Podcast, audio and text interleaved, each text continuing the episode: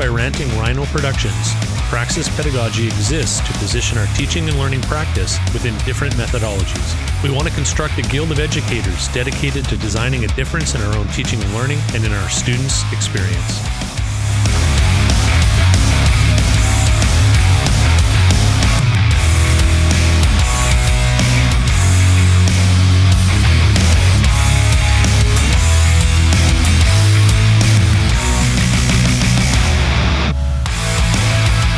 Welcome back to this episode 69 of Praxis Pedagogy Podcast, where we are looking into the book Appreciative Inquiry in Higher Education by Jeanie Cockell and Joan McArthur-Blair. We are doing chapter four, which is entitled Critical Appreciative Inquiry. And in this chapter, we explore four ideas through the lens of critical appreciative inquiry, the inclusive practitioner, the shift from a focus on issues to a focus on inquiry, topic development, and emergent design. Thanks for tuning in, and we'll catch you on the other side. Take care.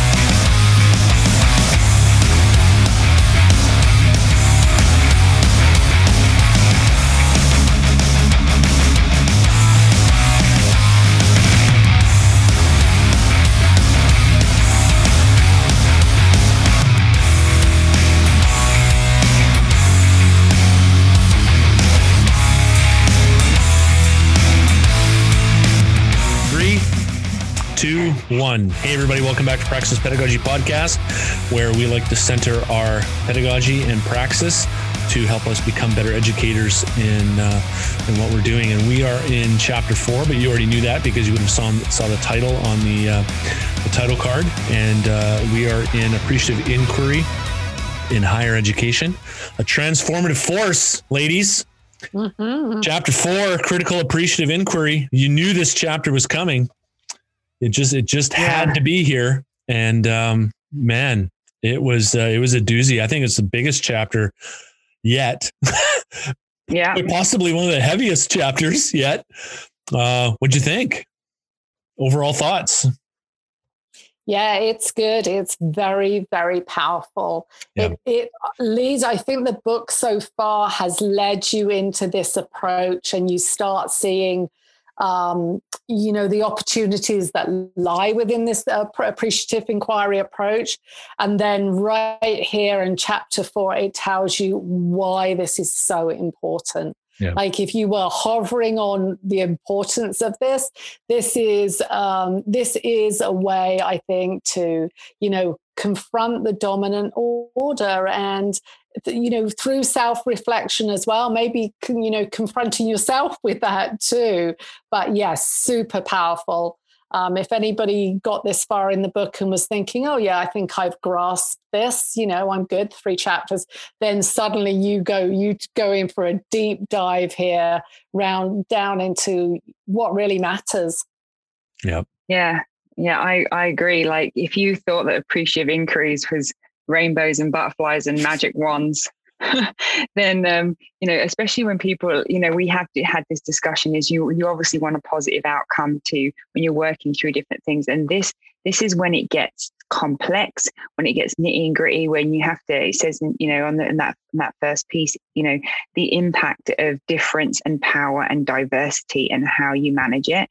And I also like that this chapter was um, full of kind of structure and examples and um, it, it could it could even give you that introduction to start planning you know to start planning your own process so i did leave with you know a few questions to just how it how we could maybe discuss it as well within our own like bubble of you know the institutions that we work in um but yeah it was it was difficult it's one i'm going to have to read a few times over and um and break it up a bit just so that i can you know think about how maybe i can utilize this well in practice in what I do in my job.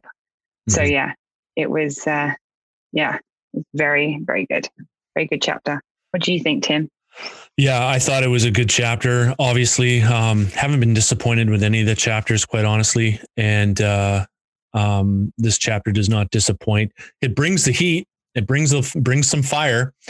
And uh, you know, as a as a as a white guy in higher ed, yeah. Yep. Um, you know, just add this to the pile of books that I got to read.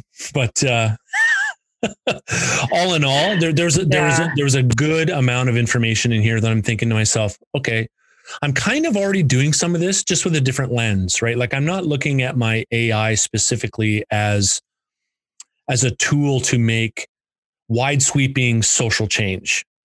Uh, in my context, I'm using AI to make sweeping change in TVET.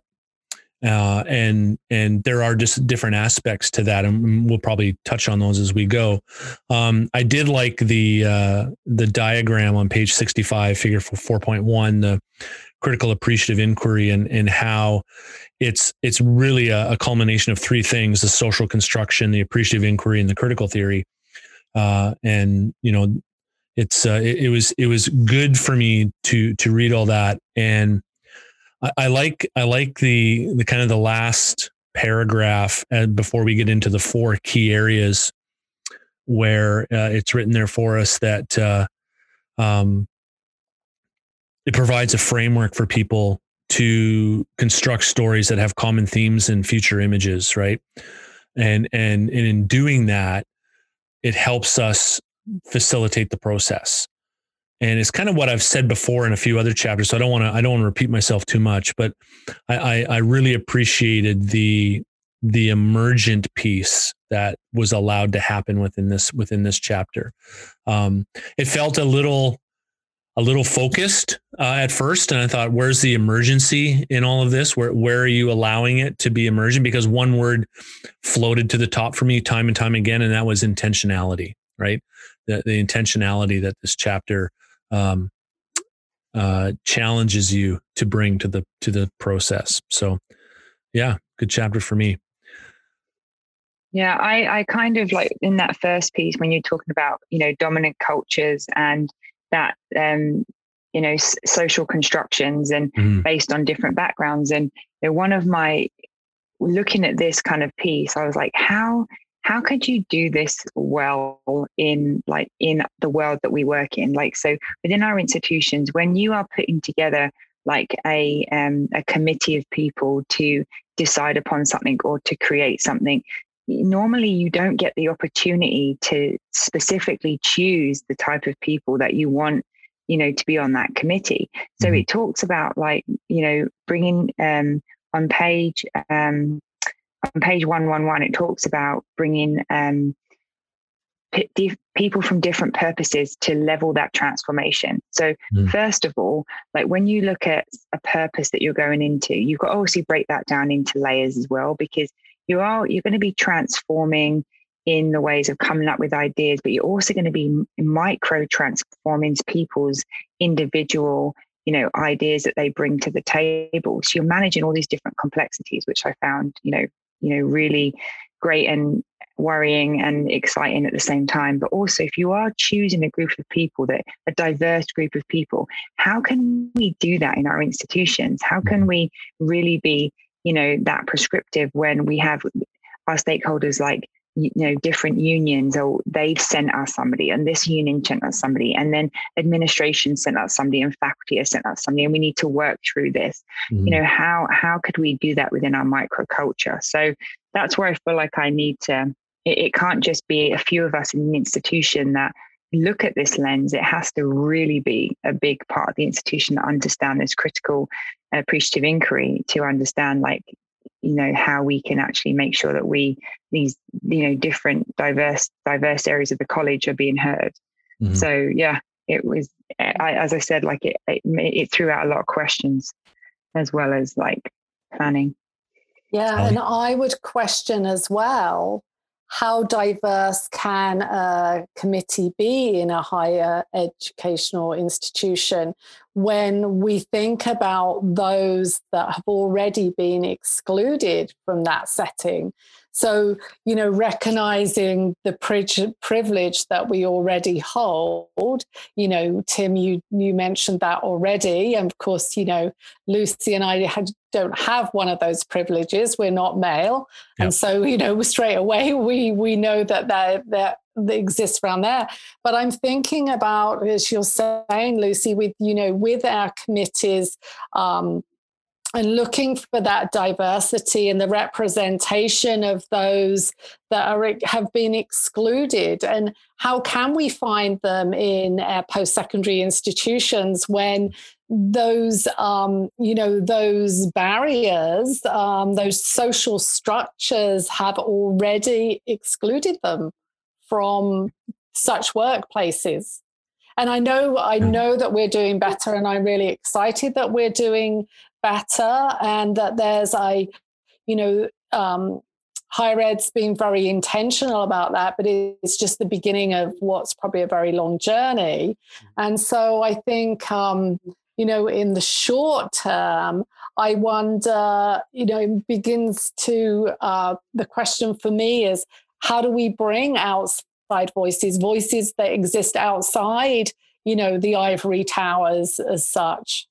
Mm-hmm. Yeah, that's a good question. And, and I found myself I don't know if it was more. Uh, I found myself looking at this at a more meta level than than I probably needed to, because uh, we've we've banged on this uh, topic quite a bit too but i found myself like in the in the margins writing notes like um, the bias of vocation example academic and trades mm-hmm. right and as as hard as the three of us have worked to try and break down some of those silo walls in some places it's worked and in some places it hasn't worked uh, and so that's that's kind of the perspective that that began to emerge for me more and more as I read through the chapter, right? And, and it and it became salient for me. Uh, and when I came into this paragraph in that first section of uh, the inclusive AI practitioner, where uh, the authors state that our intention here is not to discuss all the aspects of difference, power, privilege, and diversity, but to nudge practitioners to begin a journey to deeply understand these aspects that influence the AI process. And here's the key for me how they themselves are showing up in the process and the biases they are bringing with them. Mm-hmm. Right. And so you're right. We may not always get to pick the people that are on the team right? We're just given a team and we're told, okay, get the job done. Um, so now this this is where I see our role as AI practitioners really coming to fruition and saying, okay, if we can't pick the team, then it's incumbent upon us to start modeling the way and and really begin to to to model that process of of inclusionary practice and and leaving biases as much as we can at the door when we walk in. Because um, if we if we're doing that, well, this is my experience. If I if I feel like I'm doing that, then I feel I feel better about the, the outcome. And I actually feel uh, less need to control the outcome, if that makes sense. Yeah, it does. I mean, I just, Silence. oh my God, I, I just thinking about like, how would you even navigate like that kind of because you know if you can't pick but then you want you know i guess it's an important one of the most important stages of this and we talk they talk about that later on in the chapter about mm-hmm. you know mm-hmm. looking at your agenda and stuff but but like really focusing on like who are the people that are in the room what are their experiences you know what can they bring to the team where they feel you know there are weaknesses and you know as an individual as a group like what you know as us individually, as I, I mean, we've never really been asked to do that before, ever. I mean, I've never come into a meeting and being asked to like, you know, look at our, look at my diversity and my experience and what I can bring to the team. Mm-hmm. You know, that or bring to this committee. You know, and um, it's it starts to come out maybe, but it, if you're making it an intentional piece of the process, that's that's really out there in higher ed. It really is. Mm. And, and, I think yeah. on that note as well, Lucy, the you know going to coming to the committees and and um, you know and then looking around and saying whose whose voice is not being represented here, whose voice is not at this table, and that's the you know that's the piece of the puzzle that we're actually looking for, and I think that becomes challenging. Um, within our within our institutions because mm-hmm. there's typically there is um, you know i know many of the committees that i sit on there'll be one representative from trades you know and we right. spoke a little bit about this last week actually um, when you know in the podcast before um, cascade. We spoke about this very briefly about the whole thing of categorizing trades instructors as they're all trades instructors. Trades instructors think like this. Well, of course, you know, if we ground, we cannot ground that statement in social constructivism, or if we try to, we very quickly go, okay, that's mm. not possible. So why do why do we say that? And so I think that's the piece, isn't it? That when if you have a representative from trades within your institution then being mindful that this is my perspective this doesn't how can it represent um, you know the other 70 instructors within mm-hmm. that same institution I mean, I'm not sure I have the answer. Well, I, I, definitely know I don't have yeah. the answers here, but it seems to me that there's lots of questions, uh, you know, around this whole piece of being, you know, mm-hmm. inclusivity. Mm-hmm. So, yeah. Do you, do you resonate with the bridge metaphor that they mention quite a bit in this chapter? Oh, Tim Carson, you're just leaving us hanging on that one, aren't you? and silence again. Yes, yeah, um, yeah. So, so the first time that they mention it, that I that I've circled in here, they may have mentioned it once before, but uh, is in that second section on moving from issue focus to inquiry focus. Right. Which is which is something that I think all of us in this in this podcast try to do a lot is we try to get people to focus away from the issue and focus into why are we doing it, where are we going, what's good about what we're doing, what can what can iterate better, um, and you know uh, I've mentioned before that sometimes there's a space for people to just vent, right? uh, and just let them go and and express their emotions. Um, because, like I said, you don't always, you don't always get to pick the people who are on the team. Like I'll give you an example. I show up to an articulation meeting. I don't get to pick the people who are there at the articulation meeting. Uh, but they've asked me to come and facilitate a process. So I'll come and facilitate a process. I don't know anybody's background. I don't know experience that they have with third party, mm-hmm. you know, mm-hmm. governing bodies or certification mm-hmm. pieces and or exams. I, I have no clue. Um, but I'll sure find out that there's something under the surface pretty quickly, right? Um, and so this this statement that they make is that between these two these two spaces, uh, which they, they refer back in the in the previous paragraph, they say that AI practitioners must build a bridge in order for individuals who feel that they have historically been discriminated against in the academy to fully engage in the AI process. So let me switch some of that those words around mm-hmm. because we may not run into this specifically, but it made me think of you know ai practitioners must build a bridge in order for individuals who feel that they've been historically mistreated by third party by administration uh, to help them fully engage in the process and then once i started thinking along those lines i'm like aha bingo there's trades in academia again or there's mm-hmm. there's trades and the third party process uh, mm-hmm. there's there's even uh, trades faculty who have been doing this for you know 20 years. And there are trades faculty who've been doing this for 20 minutes. Yeah. Right? Yeah.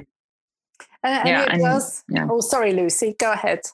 No i was just going to say too i mean i've noticed a slight shift in you know having trades programs being underrepresented, having trades people in senior areas of the college being, you know, fully underrepresented. And again, it's all due to, you know, what we were talking about, like, you know, feeling mm-hmm. under, you know, feeling not, um, I can't possibly be part of this conversation because, you know, I didn't do the traditional route of of academia or being a woman in trades in senior leadership. Like it's it's it definitely bring I, I don't know what it is but you you sit in this room and you feel like i have to defend myself mm-hmm. i have to i have to prove that i'm allowed this seat at this table and um and so yeah i just find that it's uh it is maybe getting better in my in my micro maybe because I live in Vancouver and it's a little bit more you know forward thinking in how we look at I mean well I say that our institution is just building its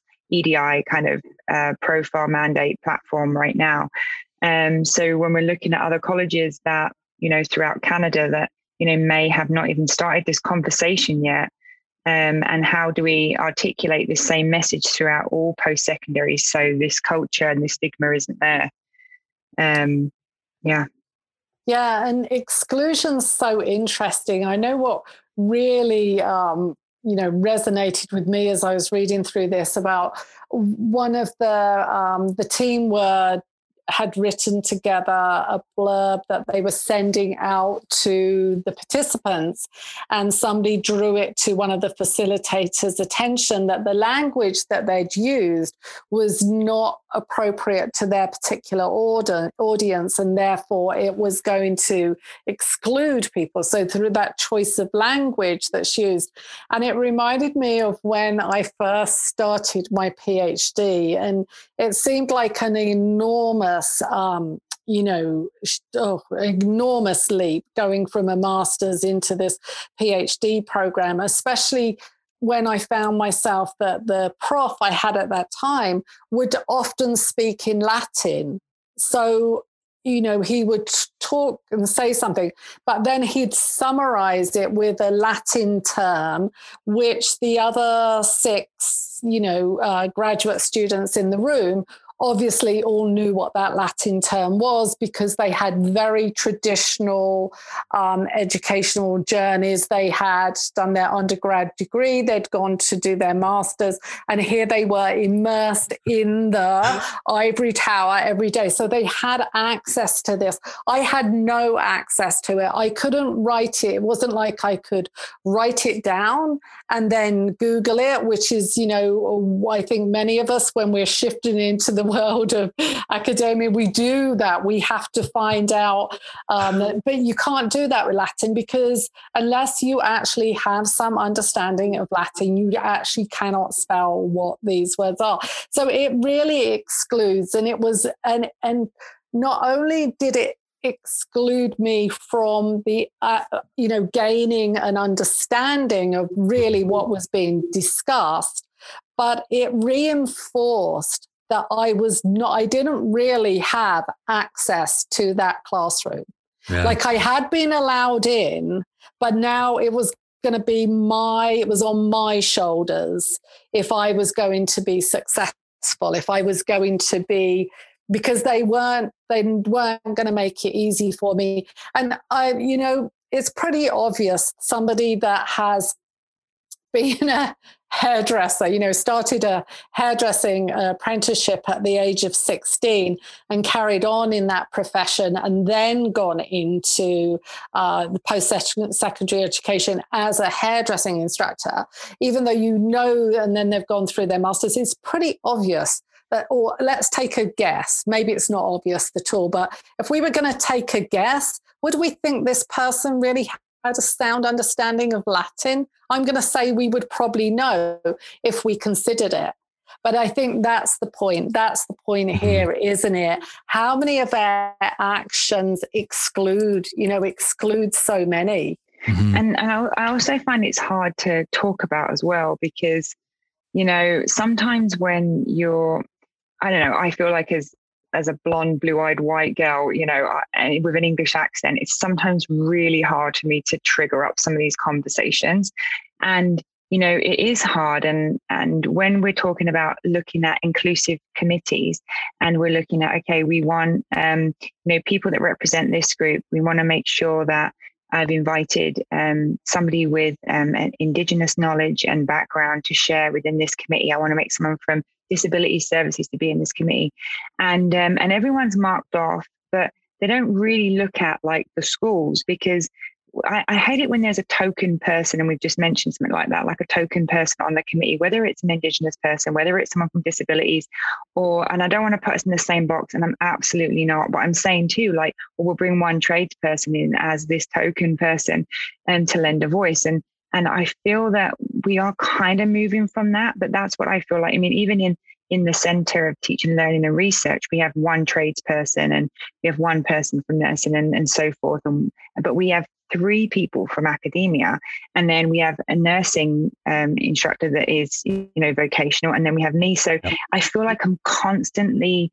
like having to advocate and so you know not that i know what it is to be you know you know in this diverse you know and and this stigma and for my entire life but i am um, but i understand that tokenism is just you know something that we should avoid so how, how do we even manage that how do we mm-hmm. you know mm-hmm. because it's hard that when you have one person from each that brings completely different experiences from different cultures, and now they mm-hmm. have to be the di- that diverse voice for for that for that entire um, group of people. And it's very hard to put on one person to do that, whether it's something like being an indigenous person or a deaf person or someone that's um, you know from a, a, different school that's underrepresented how you know how do you mm-hmm. put that pressure on that person to keep coming yeah, forward especially yeah, especially as you're saying that they've been excluded anyway for whatever reason. And and we're saying, you know, we're drawing this divide which we know exists between um, vocational and, and the academic academic vocational divide. We know it exists and and we've all been working actively to really, um, I think, sort of reposition it like identify the strengths of both and acknowledge the strength of both both. I mean there was a conversation last week of you know a tradesperson identifying as an academic and you know i thought about that a lot afterwards and and i i don't know that we want to as a tradesperson i mean having a phd i feel comfortable saying yes I I can stand in that on, you know, in that space and say I'm an academic. But as a tradesperson, do I really want to identify as an academic? I don't think so, because that that dismisses the actual knowledge and skill, the skills that I have. Like as a craftsperson, and I know Tim, you've spoken a lot about this, um, you know, in the past around craftsmanship. And if we identify as academics. We're you know we're chucking away one of their core core real strengths that are, should be equally as valuable. So it's it's interesting how we identify but just coming back round to that lucy i totally agree with you to to bring people in and have them having to put all this weight on their shoulders to have their voice heard, especially when they've been excluded for so long. Yeah. Um, and I and I remember somebody saying um, a good few years ago um, around land acknowledgement when we, you know, we began to um, start our classes and our presentations with land acknowledgements. And um, an Indigenous person that I work with uh, um, she had said that she was getting endless communication now from faculty members saying, Can you help me? Can you tell me what I need to do? And she said, It's not my responsibility, it's your responsibility. Like, we need to take responsibility.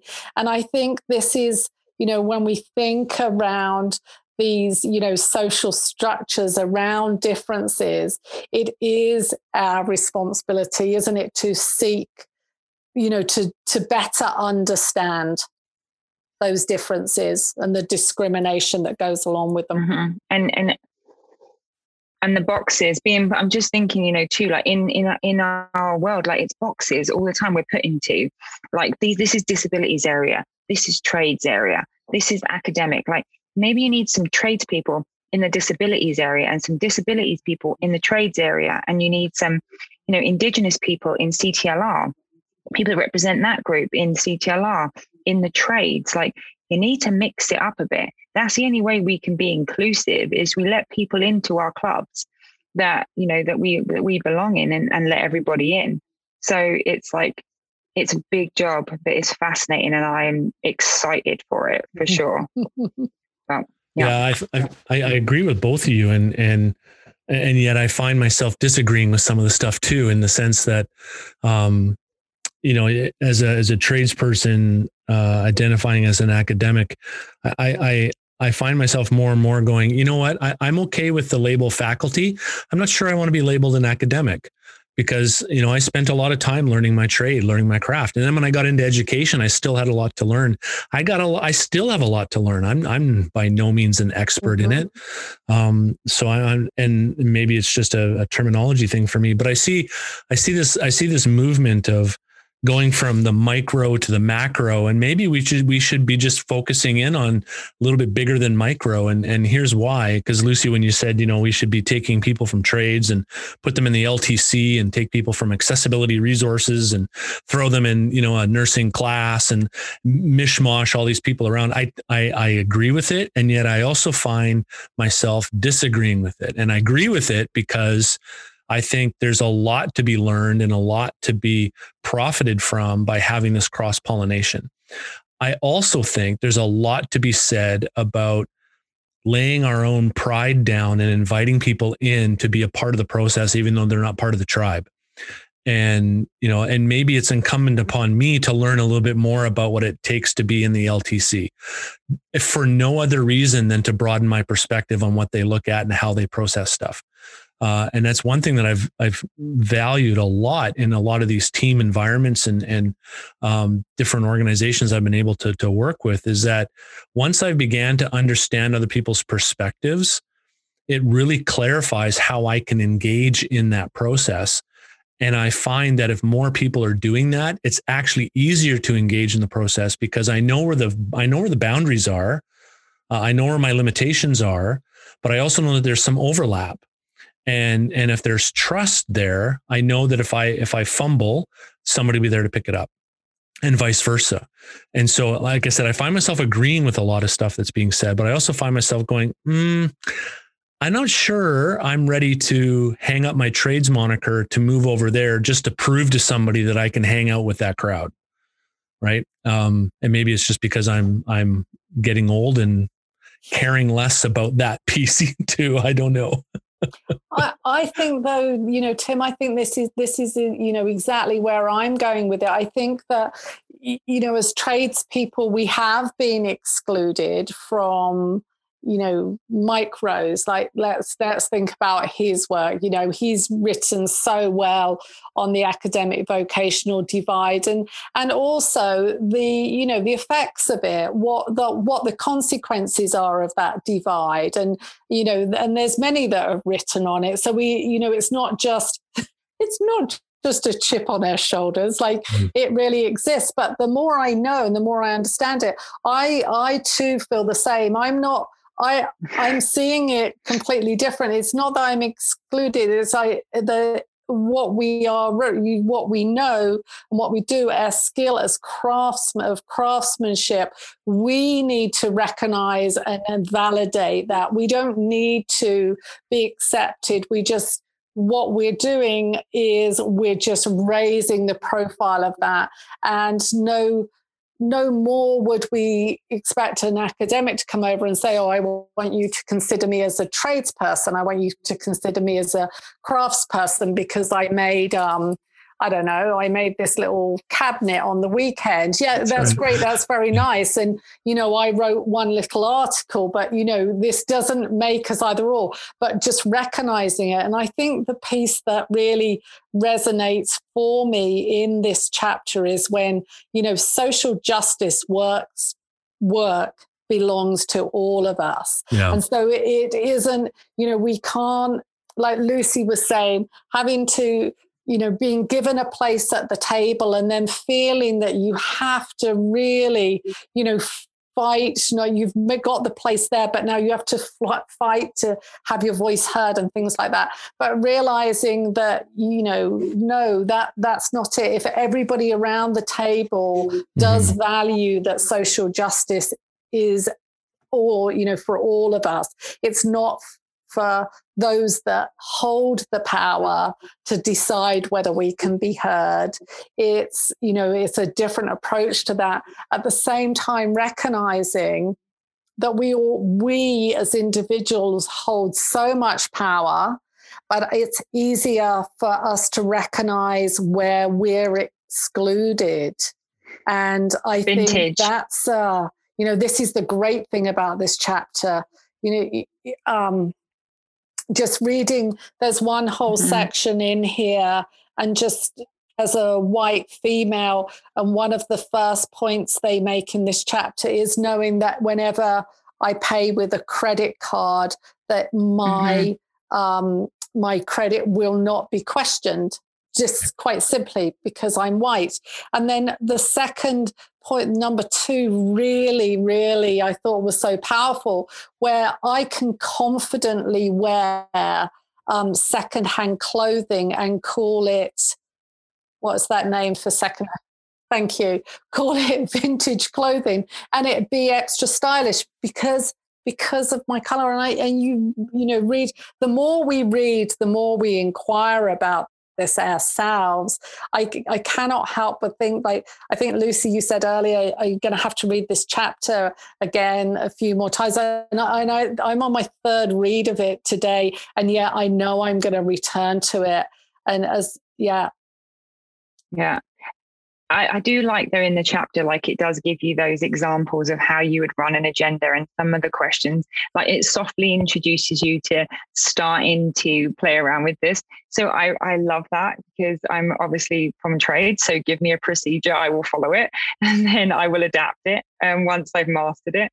And um, that's, you know, pretty much what we do. But um, I'm just getting to my notes, but we, we, you know, it does say like, you know, in your first day, an agenda highlights from day one of one of their examples. And I, I feel that it just does, you know, it just it just gives you that confidence to start the conversation and just let it let it flourish just let it do its thing and see what happens after you've gone around that room um you know asking um i started you know started working on this project because i believe um, the greatest hope for, for the future of my work is I am deeply committed to these two days because, and I feel just from those three questions in a you know in a room of people, you can start to gather some themes if you facilitate that well and give the whole room a bit of a picture um, of you know of where this where the roots are starting from with this with this, discussion or mm-hmm. agenda mm-hmm. item. So I really did I really did like that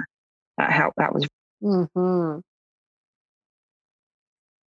And as we get further and further in, and, and I mean, I'm still, you know, I think about my own facilitation style and and I just know that these two women they have really I mean they've spent so much time with this and I think about you know just even in small group facilitation, how themes emerge that you never expected to emerge. But mm-hmm. um, and obviously, it's easy to to start with that you know your intended outcome there and you hope that your discussions just bring people to that place but if you with this if you're with this um, you know lens of diversity we cannot we cannot really have i mean if we haven't lived those experiences and values of belief of so many different you know social structures there must be so many times when these the facilitators the authors of this book have been totally totally surprised by the direction mm. that this yeah. has gone in and and i mean i would just so love to talk to them or to hear their stories. I mean, they do a wonderful job of sharing their stories. Mm-hmm. And I yeah. think what's so powerful here, the piece that you're just talking about, Lucy, you know, when they start to explain what day one and what day two look like and the questions they ask, but also how they embedded it with artists and musicians that mm-hmm. represent the values and the beliefs of the intended or the overarching goal of this two day. So even though the pathway isn't clear, but what the art, you know, the artist and the musician, the belief structures that they came with